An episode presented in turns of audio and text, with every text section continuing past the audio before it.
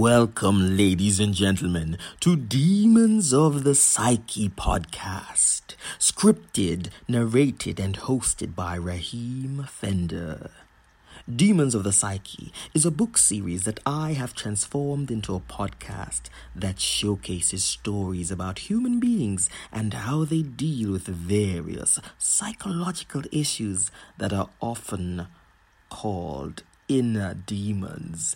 Each week, you will be blessed with a brand new story that is sure to rock your world. Welcome to Demons of the Psyche. Chapter 1 The Boogeyman. It happens every night. I try to forget and think that it's a bad dream. The boogeyman comes for me every night, pulling me out of bed, ripping off my clothes, and slashing through my skin. I try to run and hide, but every night he finds me, terrorizing my soul as he whispers in my ear I love you. That's why I do this. Remember, if you tell mommy, she's going to be upset with you. So I suffer in silence. My eyes try to speak, trying to get the attention of anyone who will see. Who will save me from this monster? I scream, but no one hears me. Can't you see I'm dying inside?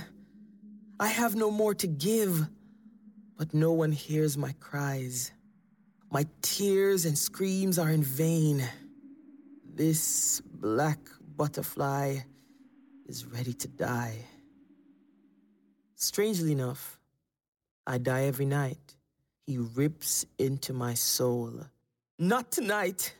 No, Boogeyman, no. I I remember it like it was yesterday. I was 5 years old. My mother had to work late nights just to make ends meet. She had no money for a sitter, and so she asked the next door neighbor's son to babysit me. His name was. I'd rather not say. He was a young, handsome teenager. All the girls loved him. Curly hair, green eyes, and a glowing cocoa butter skin tone. Even now, I remember the scent from his body wash. It was so strong, yet calming. Who would have thought that he was the devil in disguise? I looked up to him. Truthfully, I wanted to be him when I grew up. He was my hero. But I was quick to realize there's a reason heroes wear masks to hide their alter egos. And within the blink of an eye, transform into the most horrific beings known to man. It was around 8:30 p.m. My mother tucked me in, kissed me goodnight, told me not to worry.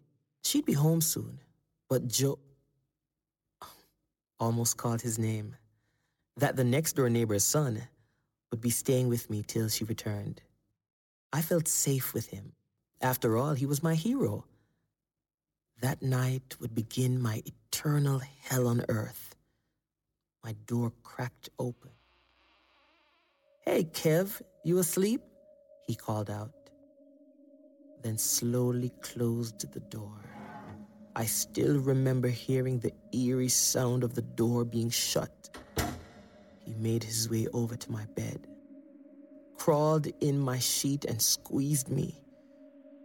At first, it felt like a big brother embracing his baby brother. Then it got weird. His hands started going places they weren't supposed to go. I tried pushing him off. I couldn't move. I tried screaming, but his hand covered my mouth as the other pulled my underwear off. Do you know how death feels when it comes for the sick, the broken, and the weak? Well, I do. At five, I was sodomized, forced to perform unspeakable acts. Not just this night, but this act continued into my early teens. Mentally, I shut down. I can't tell you how many times the boogeyman crept from under my bed, then devoured my soul. even nights when my mother was home, I jumped out of my sleep, drenched in sweat, cold, cataclysmically cold sweat. The continuous nightmare terrorized me even when he wasn't there. As a teenager, at 16, I began drinking and cutting myself. Just to numb the pain, just to forget I was broken, just to forget that no girl could ever look at me the way they looked at him. I was emasculated. He stole my birthright. Maybe, maybe it was my fault. I probably smiled too much at him. With glaring eyes, what he thought was sexual was merely admiration.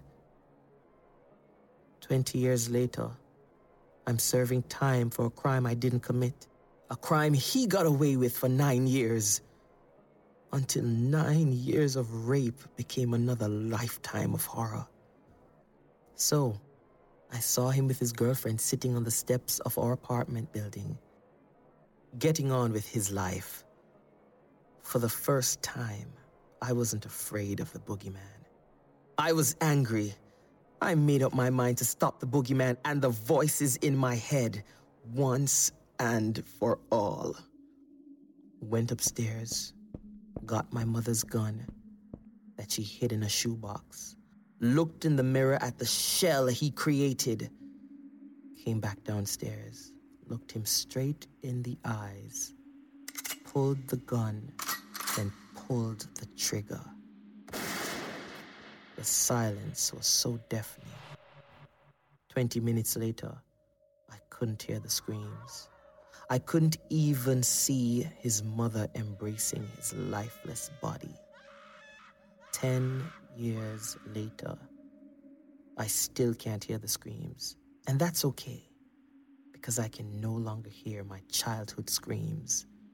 Neither do I have a drop of tear to spare the boogeyman's deceased.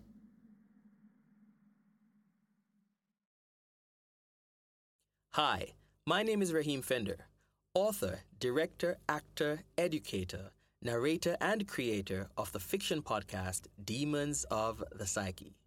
Demons of the Psyche is purely fictional and focuses on characters that we all have seen and been around throughout our lives.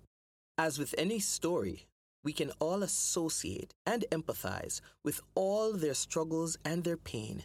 And because of this, the stories will come across as real. However, I can assure you they are all fictional. In further supporting the arts and the artiste, make sure you purchase your copy of the book Demons of the Psyche, currently being sold on Amazon and other platforms.